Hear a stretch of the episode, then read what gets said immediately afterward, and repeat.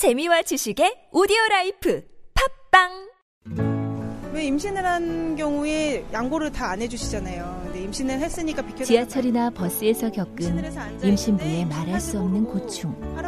오늘도 내 가족이 겪는 어려움일 수 있습니다.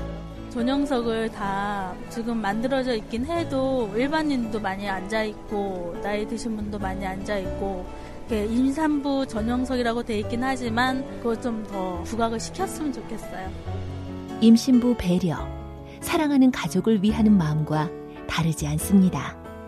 임신부가 지금보다 더 대우받는 사회를 위해 서울시가 더욱 노력하겠습니다. 예전엔 모든 게 좋았죠. 그런데 언제부턴가 골반이 뒤틀리고 허리가 아프고. 중요한 건 당신의 자세입니다. 이젠 바디로직을 입고 걸으세요. 바디로직이 당신의 몸을 조율해줍니다. 매일매일 입고 걷자. 바디로직. 망설이지 마세요. 바디로직의 효과를 못 느끼셨다면 100% 환불해드립니다. 자세한 환불 조건은 홈페이지를 참조하세요.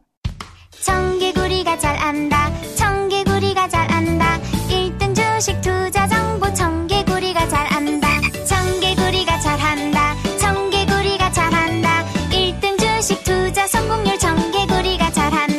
다른 생각, 남다른 수익률. 청개구리 투자 클럽.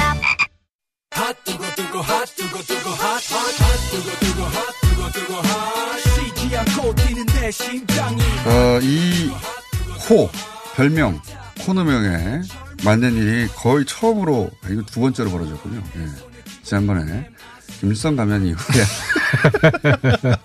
초대형 히트를 그때 한번 치셨고, 그때 이제 전 세계 라디오 방송 사상 최초로, 어, 문자 5천 개.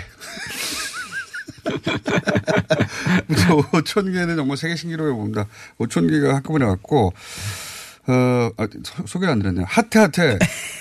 바른미래당 다 알아요, 다 알아. 하태경 최고위원 나오셨습니다. 제가 이 말씀 드리냐면, 지난번에 이제 대정부 영상, 질의 영상, 몇, 30만 건이다 막 이렇게 소개해 드렸는데, 방송 나오고 나서 이제 100만 건이 됐, 100만 건 100만 건이 넘었어요. 예. 예, 유사, 이제 이렇게 영상이 많이 뜨면 옆에서 보다가, 어, 이거 뜨나보다 해가지고, 어, 그거 카페에서 또, 또 띄우는 사람들이 있어요. 아, 유사 제품 계속 나오더라고요. 네. 예. 왜냐면, 그건 이제 하태경 의원을 좋아해서가 아니라, 뭐 사람들이 검색 많이 하는구나 싶어서 그 영상을 그대로 떠가지고 다시 올리는 분들이 있어요. 장사하느라고.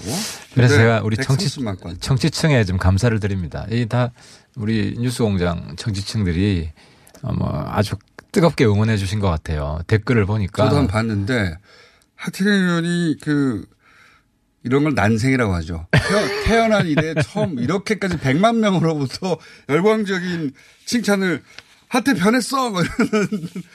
아니, 근데 우리 방 보좌진들하고 저하고 깜짝 놀랐어요.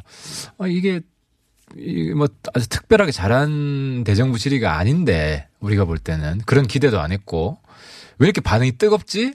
왜냐하면 보수 야당에서 남북 관계에 대해서 어 남북 관계가 변하고 있다는 것 자체는 부인할 수 없는 팩트잖아요. 그렇죠. 변하고 그렇죠. 있습니다. 예. 뭐 그 정도를 가늠하는 어 평가야 좀 달릴 수 있어도 변하는 건 명백한데 변하지 않는다고 하잖아요. 전혀 변한 게 없다, 이루어진 게 없다. 근데 거기에 대고 이제 보수 야당에서 최고위원 어 하시는 분이 나와가지고 아니 이제 변했는데 국회 와서 연설을 하게 해주자. 음. 상식적인 이야기인데 음. 그런 얘기를 아무도 안 한다는 거죠. 그 했더니 폭발했어요. 폭발 영상이. 그러니까요. 네. 그래서 이 그 유튜브에서 그 우리나라 국, 어, 국, 국회의원이 어떤 발언을 대정부 질의로 했다고 130만 건을 보는 경우는 유튜브는 또 조, 이 조작도 안 돼요. 음, 그렇죠. 네. 네. 130만 건을 본다는 건 초유의 일입니다. 그래서 아무튼 어제 뭐 우리 당 의원들도 20대 국회 대정부 질의에서 100만 건 넘은 건 처음인 것 같다. 물론 확인 한번 해보세요. 처음인지 아닌지는 모르겠는데. 19대 국회에서는 이런 일은 없어요. 사실 잘. 대정부 질의 몇 개 했다고 100만 건, 130만 건 이제 더 올라가겠죠. 계속해서. 보고 싶은 그렇죠. 겁니다. 정말로 그런 발언을 했나? 그래서 보고 나서 어 진짜 했네? 음. 예상과 다르고 혹은 평소에 가지고 있던 보수야당의 대북권하고 다르니까 가가지고 이제 막 칭찬 일색이에요. 맞아요. 압도적입니다. 압도적이고 네. 물론 일부 태극기 부대가 뭐 이렇게 너 빨리 민주당 가라 이런 이야기도 있는데 네. 대다수는 확실히 이제 우리 국민들 속에서는 냉전은 끝난 것 같아요. 그러니까요. 네. 그 기대도 크고 그렇습니다. 끝냈으면 좋겠다는 마음도 예. 간절하고 130만 건 말씀드립니다. 그래서 지금 뭐랄까 스스로 감동한 나의 발언에 스스로 감동한 표정으로 아, 네. 그렇죠. 제가 어떻게 정치를 해야 되는지 아무튼 우리 정치층들이 아주 큰 영감을 주셔가지고 네. 제가 지금 어, 남은 임기 동안 무엇에 주력해야 되나. 네. 사실 한국당에 지금 뭐 갈라파고스 섬처럼 떠 있잖아요. 혼자 붕 떠 있잖아요.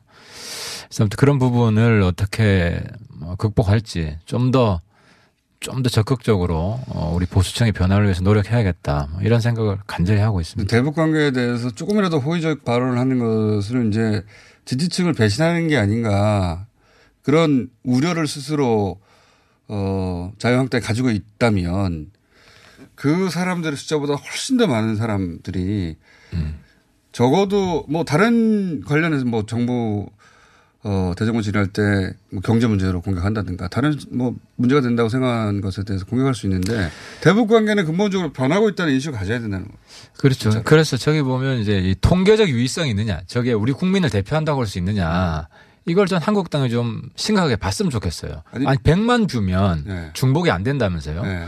그럼 100만 명이 봤다는 거 아니에요. 그건 노력해서 찾아가서 본 겁니다. 검색해서 그렇죠. 저절로 보이는 게 아니라. 아니 그럼 이거는 사실 뭐 저 여론조사 1000명 해가지고도 네. 과학적이라고 하는데 100만 명이면 이게 국민 아니에요, 국민. 맞습니다. 네. 그래 90% 이상이 박수를 치는데. 실제 그 어, 비준이라든가 북한 관련 개선에 관한 여론조사하면 대부분 80% 이상이 개선돼야 된다는 방향으로 나오잖아요. 그렇죠.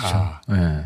그거보다 더 강해진 거죠. 저 수치를 보면. 점점 더 강해진 것이고 그게 이제 하태경 의원 대정부 질의 영상에 130만 어, 건으로 입증되고 있는 겁니다. 하태경 의원 말을 130명이나 굳이 찾아볼 이유가 뭐가 있겠어요. 130만 표로 당선된 분도 아닌데 지역구 몇만 표로 당선되셨어요 그때? 한 3만 정도 한 4, 5만? 4만, 4만 정도 됐죠. 예. 그러니까요. 그분들 다 와서 봐도 4만밖에 안 되는 거예요. 그렇습니다. 자, 그런 일이 벌어졌다. 그래서 바른미래당, 그래서인지 모르겠습니다만, 바른미래당 의원 워크숍, 어, 보수야당 의원총회에 통일부 장관이 직접 불려 나가서, 어, 참석한 거는 제가 들어보지 못한 것 같습니다. 원래는 우리가 정용 실장을 불렀어요. 정용 실장. 어, 그냥 아예 북한 제일 자주 가고 네. 제일 네. 김정은 제일 자주 만나고 좀 구체적으로 이야기를 해달라 비공개 네. 시간에 그러면 우리 의원들도 고민에 그렇죠. 그 질이 달라질 수 있지 않느냐. 그러니까 이제 일단 바뀐 게 안 만나고 반대하고 싸우고 싸우진 않겠다. 네. 소통을 하겠다는 게 있었고요. 근데 이제 뭐 시간이 안 된다 그래서 네. 대신 조명근 장관이 또 오셨고. 조명근 장관이 잘 알죠 또 영국 관계는. 예, 잘 아는데 뭐 좀뭐 뭐 비공개 이야기는 말씀 잘 안 하시더라고요. 언론이 다 아는 아직, 이야기. 어, 아직 서로 완전한 신뢰가 없는 거죠. 남북 관계처럼 내가 무슨 말 했다 이것도 이용당하지 않을까. 실제 그 직후에 국회 비준 동의에 대해서 또 의논을 했지 않습니까? 아, 우리가 이제 치열하게 이야기를 했는데 네. 결론은 이렇게 보시면 돼요. 비준 찬성이다 우리는. 비준은 찬성인데. 비준 찬성인데 네. 이걸 좀 이게 어렵게 들릴 수가 있는데 이 비준하는 이유는 그 선언이나 협정을 발효시키기 위한 거잖아요. 네. 발효 비준을 해야 발효가 되잖아요. 네. 그럼 지금 아직 발효가 안 된 거예요. 네. 비준이 안 됐으니까. 근데 굉장히 국가에 중요하고 재정적 부담이 큰 거는 국회의 허가까지 받아라. 네. 이게 이제 비준 동의예요. 그러니까 네. 비준하고 그러니까 동의가 돼야 비준이 될 수 있는 그런 게 있어요. 네. 근데 이제 우리 의원들 다수가 이제 남아서 치열하게 토론한 결과는 이거 빨리 발효를 하는 게 필요하고 네. 동의까지 받으려면 하세월이다. 이렇게 논쟁을 하고 있고 우리 당내에서도 논란이 있어요. 네. 근데 내용을 보니까 아직까지 재정 소요도 좀 일부분이고 이게 100%가 안 나와 있고 네. 그다음에 뭐 그 구체성과 명확성이 떨어지는 부분도 있고 하니까 일단 비준을 정부가 하시 하세요. 네. 우리는 정치적으로 지지해 주겠다. 그러니까 북한에서 우려하는 거는 나중에 야당이 이걸 틀까봐 네. 우려하는 게 제일 크단 말이에요. 정치적인 게. 네. 그래서 이제 이건 우리는 비준을 하면 정부가 네. 선 비준을 하면 우리 국회 지지 결의안 우리가 발의해서 네. 그걸 지지를 해주겠다. 절충안 정도 되는 거예요. 아, 그 타협 아니죠. 타협안 정도 되는 거예요. 그래서 이제 네. 국민들한테 우리가 비준을 반대하는 건 아니다는 걸 명확히 한 것이고. 네. 그래서 근데 그럴 정도면 아예 그냥 비준 동의안 그러니까 국회 동의도 해 주시지 왜. 그러니까 이제 우리 당에 그 일관된 목소리를 내기 법률 빠꼬미들이 있어요. 그러니까 비준은 비준은 찬성을 하는데 네. 비준 동의 요건은 안 된다라는 이런 분들이 많아요. 물론 아. 이제 비준까지 반대하는 분들도 있긴 해요. 그러니까 소수고. 이게 이제 비준 반대와 비준해 줄 필요가 있다는 측과 그거 절충안을 찾다 보니까 이런 묘안이 나온 겁니까? 절 절충안이기도 하고 네. 이 정부한테 가, 그러니까 남북 관계 가장 좋은 안이에요 이게 왜냐하면 동 동의를 기다리고 비준을 하게 되면 시간만 자꾸 끌고 근데 지금 집행이 되고 있거든요. 그게 제 말은 뭐냐면 자유한국당은 뭐 그 당연히 그동안의 입장 때문에 비준 동의하지 않을 건 당연한데 아니 자유한국당 입장은 뭐냐면 네. 이게 비준 동의 대상인데 네. 우리는 반대하겠다 이거예요. 아 그러면 바른미래당은 비준 동의 대상 자체가 아니다 법률적으로 이건 뭐 동의 국회 동의까지 그렇게 부담 가지지 마세요. 우리 국회가 이거 방해하지 않을 뭐 테니까. 뭐 선의를 해석하면 그렇고 예. 또 뭐 정부 야당에서는 그 정도의 인식이면 그냥 동의해 달라고 하겠죠. 네. 아니 그러니까 이제 인식이 이런 거지. 예를 들어서 이번에 동의해 달라고 하는 가장 큰 게 철도 도로 때문에 그래요. 네. 그 예산 때문에. 네. 그래서 철도 도로는 어차피 유엔 제재 풀려야 이제 시작이 되는 것이고 그러고 또 철도 도로 전체적인 합의서를 따로 또 합의를 해야 돼요. 뭐 알겠는데 그러니까 그때 되면 우리가 또 동의해 주겠다는 거예요.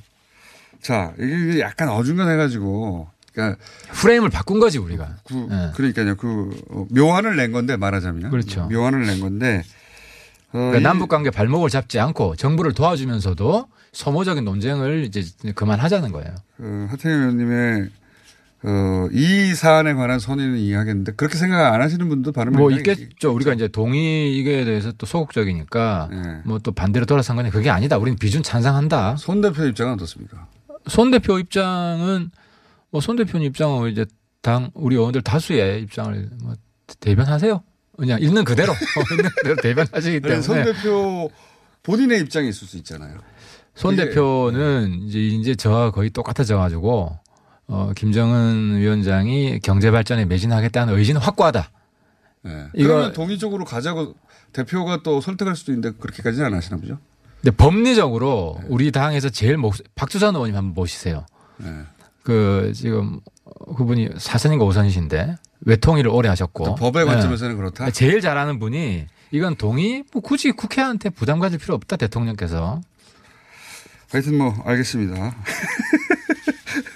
하여튼 이걸로 당이 실제 노선 갈등이 있다 없다 어, 보도도 있고 갈등 있죠. 뭐 솔직히 네. 인정할 수밖에 없죠. 의원총회에서도 어. 그래서 다 참석하지 않아요. 그러니까 이제 네. 갈등이 찬반이 아니라 세, 세 사람의 의견이 있는 거예요. 세 부류에. 세 부류. 아예 안 된다. 우리는 나 같은 경우는 어, 비준 동의도 해주자. 네. 국회에서 동의도 해주자. 이거 입장이 있고 또 한쪽은 비준해서는 안 된다. 안 된다. 이건 잘못된 합의다. 네. 이런 게 있고 그다음에는 비준은 찬성하는데 네. 국회 동의까지가 필요는 없는 것이다. 그러니까 절충안이 이렇게 네, 그렇게 된 겁니다. 그러면 어 100분율로 따지면 절충안이 그럼 가장 많은 그게 어. 가장 합리적인 아니라고 이제 뭐 근데 이제 그때 의원총회에 참석한 분들이 또 절반밖에 안 돼서 그렇게 절충안으로 나온 것도 최종적인 당의 입장은 아니다 이렇게 우리가 이제 뭐 과반수가 안 넘어가지고 한 15번 정도 남았었어요. 근데 아마 트, 틀림없이 누군가는 또 이 입장도 반대한다고 하실 겁니다. 네, 뭐 벌써 그런 분들 나오긴 나왔습니다. 자. 어려운 문제입니다. 바른미래당이 풀어야 될. 바른미래당이 원래 이제 두 식구가 한 지붕 안에 있다 보니까 더더군다나 근데 사실 민주당도 그런 분 있어요. 이거는 뭐 동의할 음. 사안은 아니다. 모든 당에는 그런 거 다 있습니다. 다 있는데 우리 당은 중요하죠. 우리 당이 이렇게 관심 받는 이유는 이것 때문에 깨지겠지 이런 기대로 보기 때문에. 근데 이것 때문에는 안 깨집니다. 깨졌으면 좋겠다고 깨지면 안 된다 둘 다 있어요. 또는 그냥 드라이하게 깨질 수 있는 가능성이 있는 거 아니냐 이것도 있고요. 네, 물론 그렇겠죠. 근데 어. 그 중에서 저는 드라이한 입장을 취해서 이제 왜 그런 얘기가 연달아 나오냐면 자유한국당에서는 전원책 변호사 이제 와서 전원책 변호사도 결국은 보수 통합 전대가 이루어져야 된다. 그 말은 바른미래당에 나가 있는 자유한국당 출신들은 돌아와라 이 얘기 아닙니까? 예. 그렇죠. 예. 그러니까 이제 지금 자꾸 유승민 대표 오라고 하는 건데 예. 그 어떻게 전망하십니까? 일부 몇몇 의원은 갈 수도 있는 거 아닙니까? 그러니까 탈당해야 되잖아요. 그렇죠. 어, 근데 이제 유승민 대표가 우리 당의 대주주입니다. 그러니까 유승민 대표의 탈당 및 자유한국당으로의 뭐 복귀 이런 제가 볼 때 그럴 가능성은 없다. 없다. 예. 아니 왜냐하면 대주주가 그럼 다 깨지는 거죠. 만약 그런 일이 벌어지면 탈당을 대주주가 왜 탈당합니까? 하면 하면은 통째로 하고 싶겠죠. 아니 통째로 하기에는 또 국민의당 쪽에서 오신 분들이 아니 그러니까 이제 탈당을 하더라도 유 대표 입장에서는 네. 다른 사람이 탈당하게끔 하는 게 유 대표 자기가 주인인데 주인이 왜 내 집을 박차고 나가냐고요. 이제 그럴 가능성은 없죠. 그러니까 유승민 대표가 당을 유지한 채 계속 주장해왔던 것은 자유한국당이 이제 소멸할 거기 때문에 흡수한다. 이런 입장을 하태경 의원도 얘기했지만 그런 일은 안 벌어질 것 같습니다. 아, 그거는 모르죠. 물론 뭐. 네. 아직도 모른다. 어, 떻게 어떻게 될지 누구 누구도 지금 알 수 없지만. 합니다만. 예, 예. 네. 그 한국당 내 어떤 저 우리 베스트 시나리오는 누누이 말씀드렸지만 네. 한국당의 변화가 일어나고 우리는 그대로 네. 어떤 큰 이제 빅뱅이 일어나는 건데 뭐 그럴 그러기 위해서 저도 노력하고. 그럼 이거 어떻습니까? 어, 유승민 대표는 그대로 있어요. 오너로서.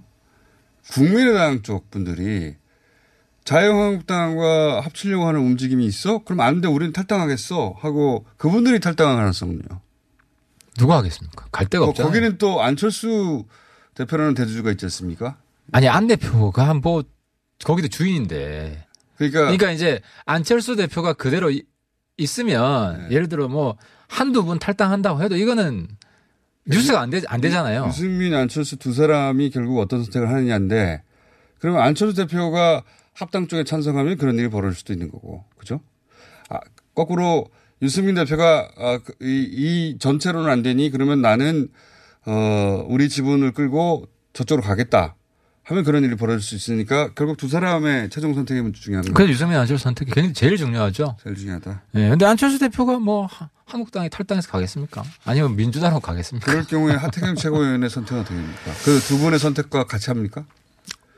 아 저는 가봐야 합니까? 제 소신대로 하죠. 예. 제 소신대로 하죠. 제 소신 될 수도 있고 같이 갈 수도 제 소신과 안 맞으면 네. 뭐 저는 같이 할 수 없는 거죠. 무소속이 될 수도 있는 거네요. 모든 가능성이 다 열려 있습니다. 네, 최고위원이 아니라 무소속 무소속 의원이 되면 저희가 코너를 마련해 드릴 수가 없어요. 정당 몫으로 마련된 거기 때문에 전원책 변호사는 성공할까요? 성공했으면 좋겠어요. 성공한다는 건 아. 어떤 의미입니까? 예를 들어서 이제 뭐 과거 그, 그 당내 수구 누군지는 뭐 다 알잖아요. 잘 모릅니다. 실명으로 말해주세요. 아니 뭐 어쨌든 뭐 태극기 부대죠. 네. 어, 이제 탄핵 반대했던 그룹. 친박 진영을 전원책 변호사가 일괄 쳐낼 거라고 생각하세요? 그럴 수 있을지 제가 확신이 없어요. 음. 어. 가만히 있겠습니까? 그분들이? 당연히 가만 안 있겠죠. 총선이 한참 남았는데. 음, 그렇죠. 그리고, 그리고 친박뿐만 아니라 홍준표 참 홍준표 대표가 1순위지 않겠어요? 홍준표 대표를 칠 수 있을까요? 전원책. 홍준표 대표 치는 건 훨씬 쉽지 않겠습니까? 저는 제가 전원책 변호사라면 친다는 거는 근데 당협위원장 안 주는 거죠? 당협위원장이 이미 아니잖아요, 근데 대구에서 아니 아닌데 네. 아예 안 주는 거죠. 아예 빼버리는 거죠, 그냥. 아 이번에 어, 소위 이제 뭔가 개편을 하면서 당협위원장을 홍준표 대표에게 아무 지역에도 안 준다? 네, 그렇죠. 그리고 어쨌든 뭐 전당대회나 해서 나오지 마라라는 신호를 강하게 보내고 나오지 말고 그리고 홍준표 개로 분류되는 당협위원장도 몇 번 어, 정리하고 그럴 수 있죠. 대표에도 안 예, 주고 예. 그래서 그그 그 홍준표 대표 봐 그렇게 많지도 않지만 그분들 전체를 배제한다. 어, 뭐 개파가 누가 있는지 모르겠지만은 누구 누구 있어요. 떠오르는 사람 있어요. 몇 명 있는 것으로 제가 알고 있는데 어쨌든 그리고 나서 친박 일정 정도 아마 합리적인 순서면 그럴 거라고 생각을 하는데 네. 예, 만약 예. 그게 성공하면 성공해서 소위 이제 태극기 부대를 베이스로 한 세력이 배제되면 그러면 합당할 수 있는 겁니까? 그거 한 상황 그때 상황을 봐야죠. 정치가 봐야. 정치가 그 예를 들어 저 이해찬 대표도 사실 이번에 국가보안법 폐지 이야기 한 게 아니라 네. 시기상조다 지금은 나중에 네. 평화 체제가 되면 근데 이게 정치인 말이라는 게 네. 그래도 국가보안법 폐지 이야기 한 거다 이렇게 되기 때문에 단어가 앞에 따, 따지니까요. 예, 네, 그렇죠. 네. 그래서 그렇군요. 자, 어, 그러면 저희가 시간이 다 됐는데 에, 한 가지만 여쭤볼게요. 하태경 의원님이 바라보는 지금 남북미 정세 그리고 뭐 종전선언 또는 기타 등은 어떻게 이루어질 거라고 보십니까? 지금. 그래서 제가 보수층에게 드리고 싶은 말씀은 다 된다. 아. 이게 자꾸 이제 안 된다고 결국은 파국이다. 이게 비핵화 협상 파국론에 입각해 있어요. 그렇죠. 안 될 것이다. 네, 결국은 안될 거기 때문에 마지막 승리는 우리 것이다. 네. 이렇게 이제 수구 구구 쪽에서 이렇게 생각하는데 다 됩니다. 이게 그게 역사에 술리고 중국도 그랬고 베트남도 그랬고 다 미국이랑 수교했고 평화협정 했고 그게 역사였다. 여기에 대해서 의심하지 마라. 물론 우여곡절이 있을 수 있고 속도의 네. 차이는 있을 수 있지만 그 방향으로 가는 게 역사고 그게 역사의 역사의 그 뭐 장애물이 되고 싶으냐 그토록 되고 싶으냐. 자 어, 표정이 어, 비장한 표정으로 130만 건이 넘었기 때문에 뭐냐 어, 하여튼 그건 결국은 되긴 될 것이니까 그 바라 그 방향으로 가야 그리고 한다. 김정은 위원장이 제일 급하다. 네. 제일 급한 사람이다. 아니, 자기 경제 발전시키려고 하는데 하루가 급한 사람인데. 북한에 한번 가셔가지고 김일성 가면 꼭 물어봐야 되는데 그래서 민트색으로 머리를 제가 지정하려고 그러는데. 자, 오늘 여기까지 하겠습니다.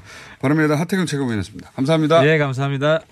저희는 만 39세 이하 청년입니다. 저는 기술 창업이 처음입니다. 저는 창업한 지 6개월 이내입니다. 축하합니다. 두 분 모두 2018 기술력 신형 창업 기업 지원 사업 지원 가능하십니다. 창업 활성화를 통한 청년 일자리 창출 2018년 기술력 신형 창업 기업 지원 사업 선정되신 모든 분들께 초기 창업 자금 최대 1억 원 창업 교육 전담 멘토링 서비스를 지원합니다. 9월 21일부터 10월 15일 K 스타트업 사이트에서 신청하세요. 기술 창업의 시작 준비되셨나요? 중소벤처기업부 창업진흥원 조명 바꾸니까 분위기가 확 사네. 조명만 바꿨는데 효과 좋죠? 혹시 빛의 조명 딜리버리 서비스?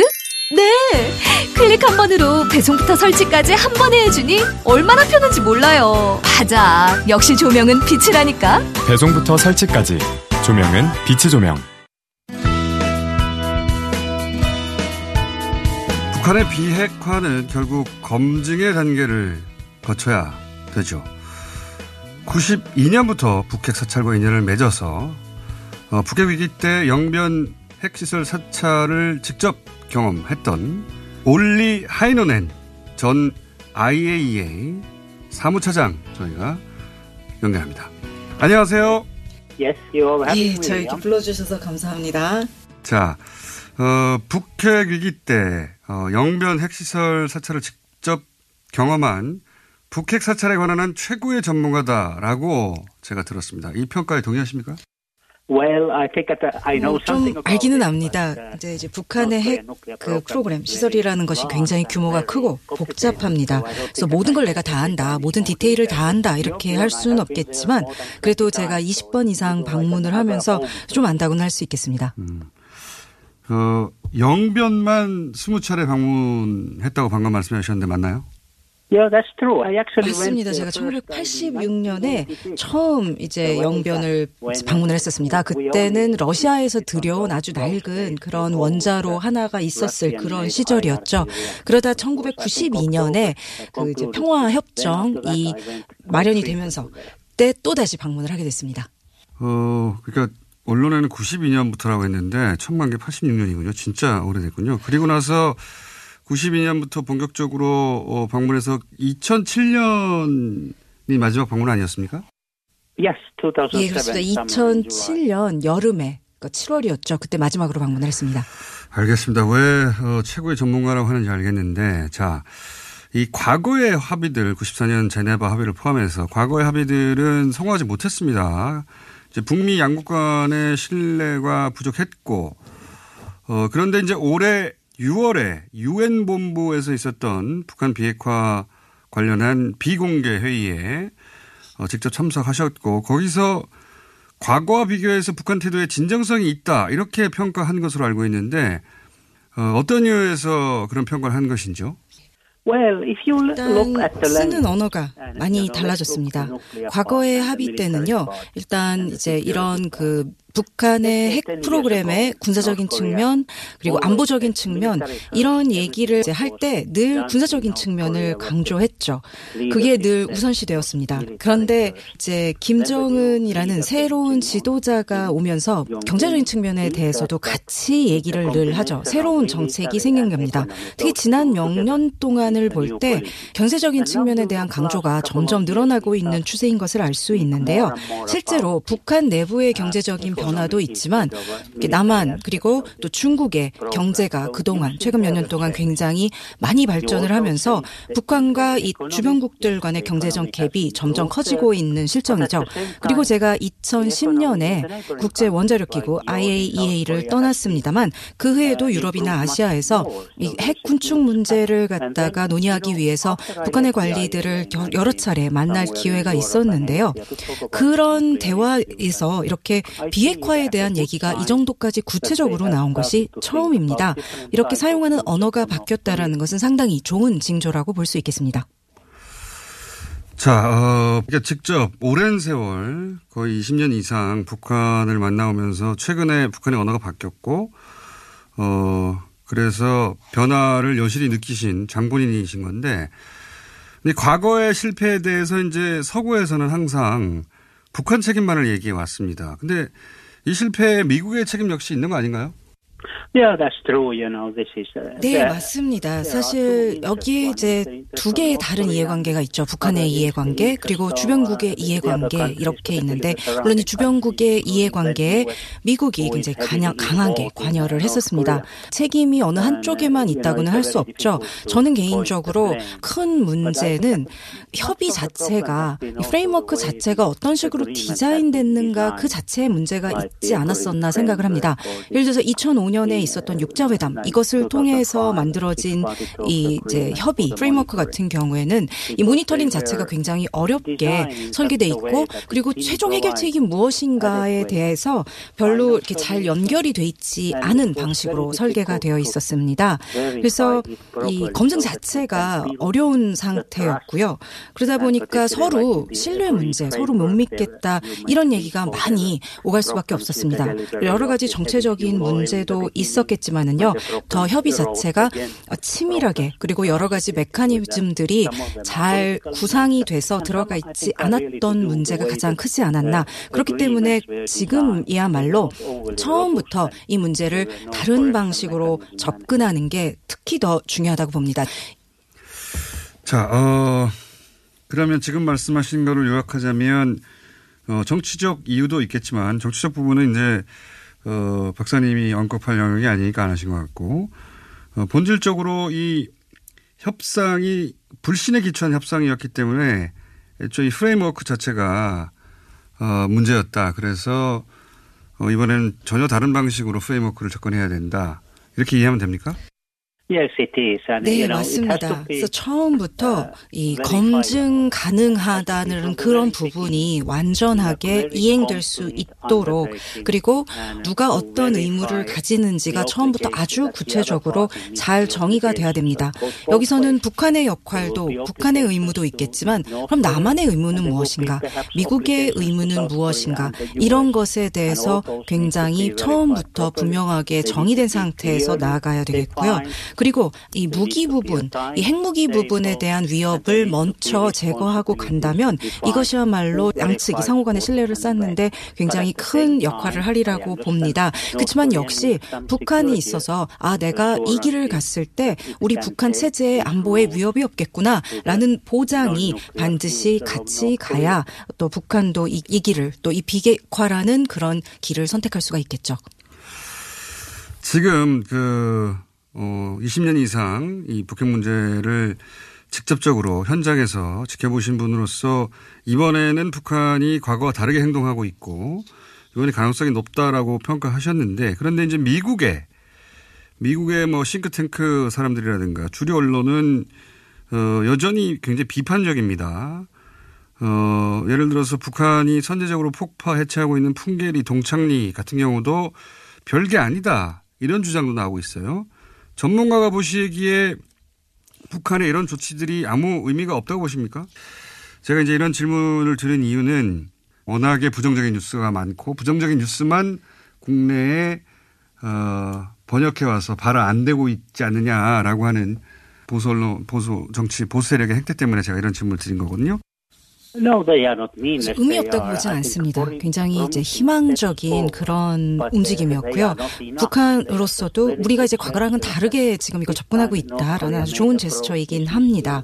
물론 이제 그 풍계일이나 동창리에서 일이 다 끝난 게 아니죠. 그래서 여기에 대해서 굉장히 이제 아주 디테일한 그런 협상이 이루어져야 하는데요. 저는 지금 현재 진행 상황이 긍정적이라고 보는데요.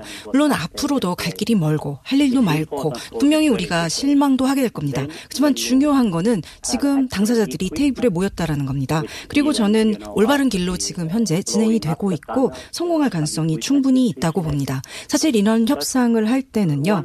이게 모든 정보가 다 대중관계 공개되는 것이 불가능합니다. 불, 그렇게 할 수도 없고요. 그래서 서로 이제 양자간은 어느 정도의 이제 이해에 다다르게 되겠죠. 그래서 무엇을 어떻게 언제 할 건가. 그러고서 북한 측도 이제 그런 걸 이해하고 또 미국 측에서도 그러면 우리가 어떤 양보를 해야 되는가.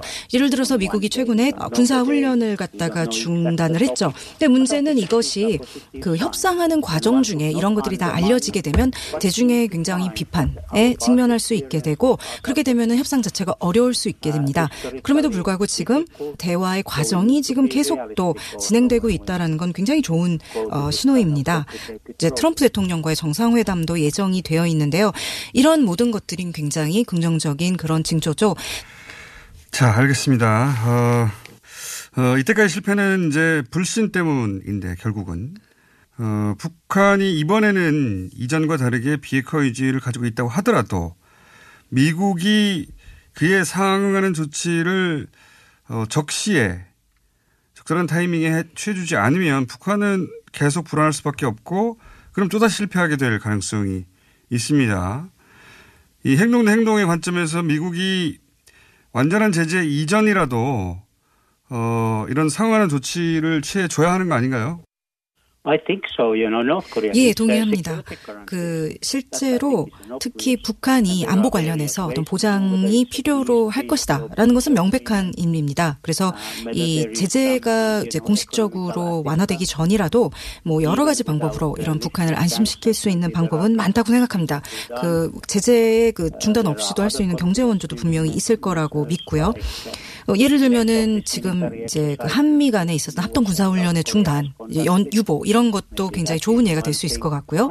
일단 평안 평양 측이 북한 측이 이런 안보 쪽에 아 걱정할 게 없구나 하고 안심을 시켜주는 거 굉장히 중요할 것 같고요.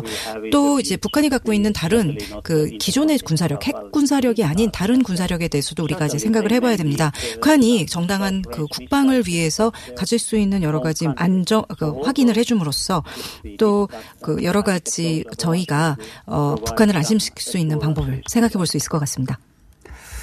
하겠습니다. 마지막 질문인데요. 어, 오랜 시간 북한 문제를 지켜본 그 전문가로서 문재인 대통령의 중재자 역할은 어떻게 평가하십니까? Uh, 저는 그 전반적인 환경을 조성하는 데 있어서 긍정적인 역할을 하고 있다고 봅니다. 특히 지금 북한과 남한 간의 긴장 완화에 많은 역할을 하고 계신데요. 그 결과로 이제 판문점 그 DMZ 근처에서 지뢰를 제거한다든지 이런 긴장 완화가 특히 이 북미와 남미 간의 소통에 있어서도 아주 좋은 영향을 미치고 있다고 봅니다. 이런 것들이 이 방향으로 계속 나가야 하고요. 이보다 중요한 것은 이런 관계국들이 주변국들이 어, 단합된 그런 모습을 보이는 겁니다. 그렇기 때문에 이런 여러 가지 협조 관계 또 이 교류 관계가 계속 이어지는 것이 아주 중요하고요. 그 일환으로 예를 들어 지금 포페이오 장관이 평양에서 있었던 그 논의의 결과 또 앞으로의 방향에 대해서 충분히 나누고 소통하고 있는데 이런 교류 협조가 계속되는 것은 아주 중요하다고 봅니다. 알겠습니다. 오늘 말씀 감사합니다. 다음에 또 어, 인터뷰 응해주시면 감사하겠습니다. 예, 물론이죠. 그리고 이 아주 좋은 질문들 감사합니다. 저도 이 질문에 대해서 대답을 하다가 또 이렇게 새로운 저도 아이디어가 떠오르고 이제 이런 좋은 경험을 했습니다. 감사합니다. 네. 지금까지 86년부터라고 하나요? 언론에서는 92년이라고 어, 보도해 왔는데 86년부터 북한을 방문하고 그리고 영변 핵시설을 20차례 이상 어, 방문했던 IAEA의 전 사무차장 올리 하이노넨 씨였습니다. 그리고 통역에는 언제나처럼 저희 전문 홍희연 통역사 수고해 주셨습니다.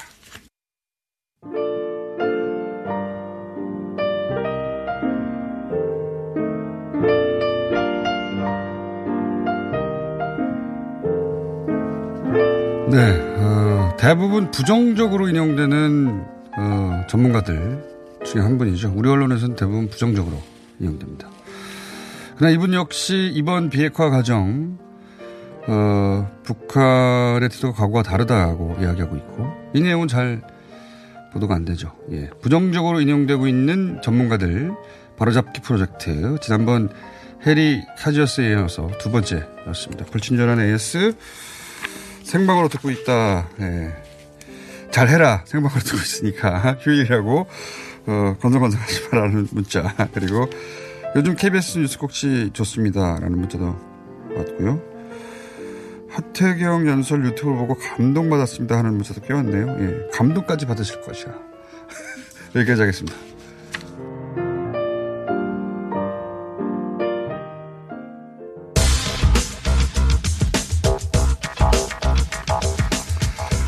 과학 원종우 씨 나오셨습니다. 네, 안녕하세요. 네, 오늘은 과학 노벨 과학상을 정리하시겠다고. 예. 네.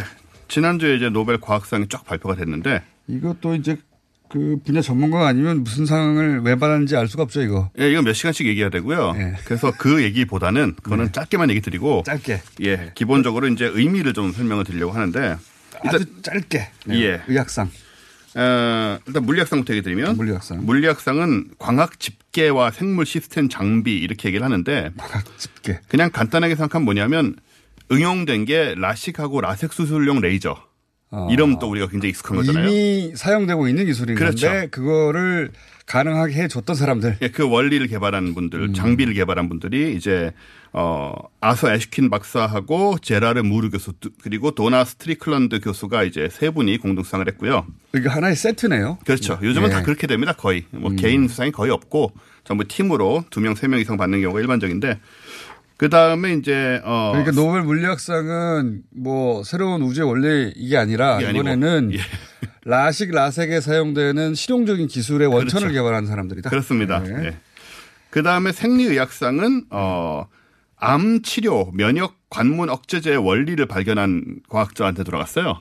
어. 이거는 이제 뭐 간단하게 얘기 드리면 우리 항암제가 보통 이제 화학이나 이런 걸로 세포와 함께 예. 암세포를 같이 죽이는 이런 상황이잖아요. 예전, 예전에는 잘라내는 수술. 그죠. 그리고 나서 이제 그 화학요법으로 그 일대 세포를 다 죽여버리는. 그렇죠. 예. 예. 조금 뭐 어쩔 수 없지만 무식하다 무식한 방법이었는데. 그러니까요. 왜냐하면 그 딱 암세포만 죽이는 방법이 없어가지고. 그게 굉장히 힘들었죠. 예. 근데 이거는 이제 우리 몸에 있는 면역 세포를 활용해서 네. 어, 암을 죽인다. 어. 네, 이런 또 기술의 원리를 발견한. 아, 이거. 요즘 이런 치료제 있어요. 예, 이런 네. 것들을 이제 지금 원천 기술, 그러니까 원래의 원리를 개발한 그런 과학자한테 돌아갔는데 요거는 혼조 다스쿠 일본 교토대 명예교수하고 음. 제임스 앨리슨 미국 텍사스대 앤더슨 암센터 교수 두 분 또 수상하셨고요. 이게 이제 원리가 간단하게 얘기하면 한마디로 면역력을 높여주는 겁니다. 그렇습니다. 네, 네. 저 가족 중에 암 환자가 있어가지고 이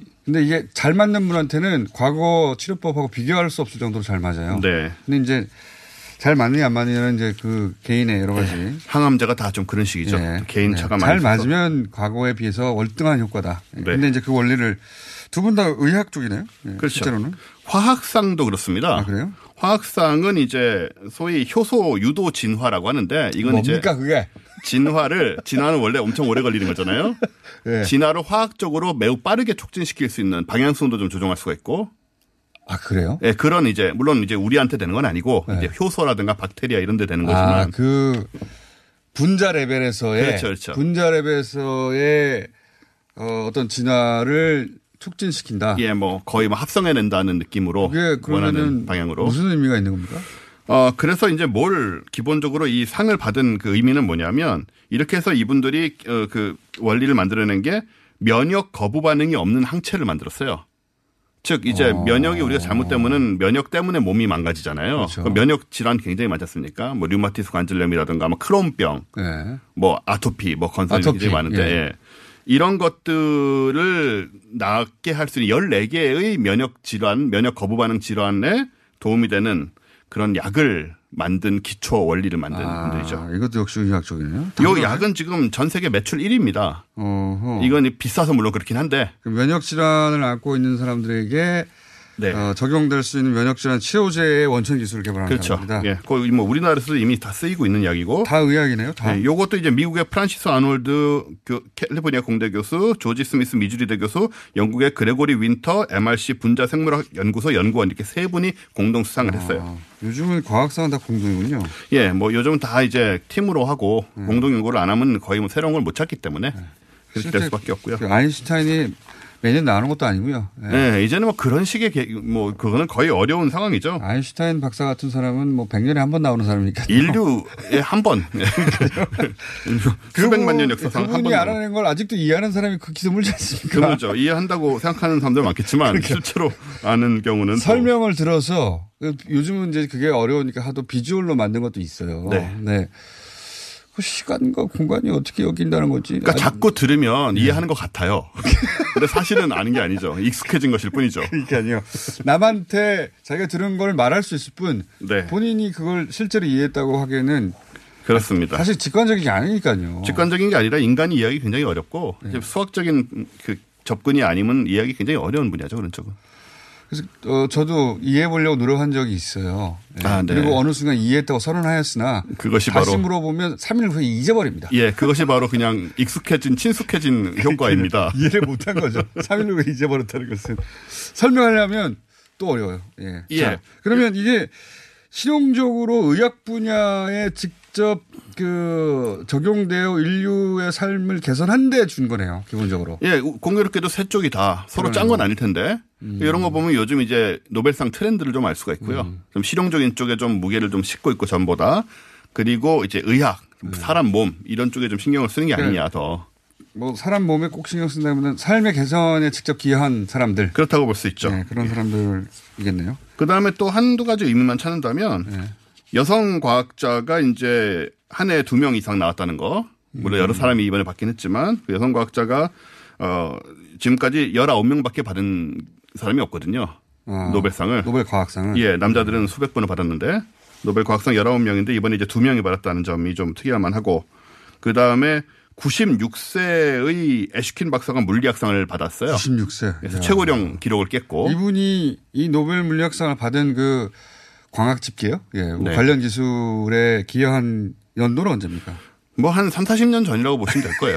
뭐 노벨상이 요즘 좀 또 그런 경향이 있어서. 어, 오래전에 예. 그때는 그 의미를 정확하게 몰랐나 지금 때 굉장한 것이었다. 그런 경우들이 꽤 있죠. 여기까지 하겠습니다. 네. 원종우 씨였습니다. 내일 뵙겠습니다. 안녕.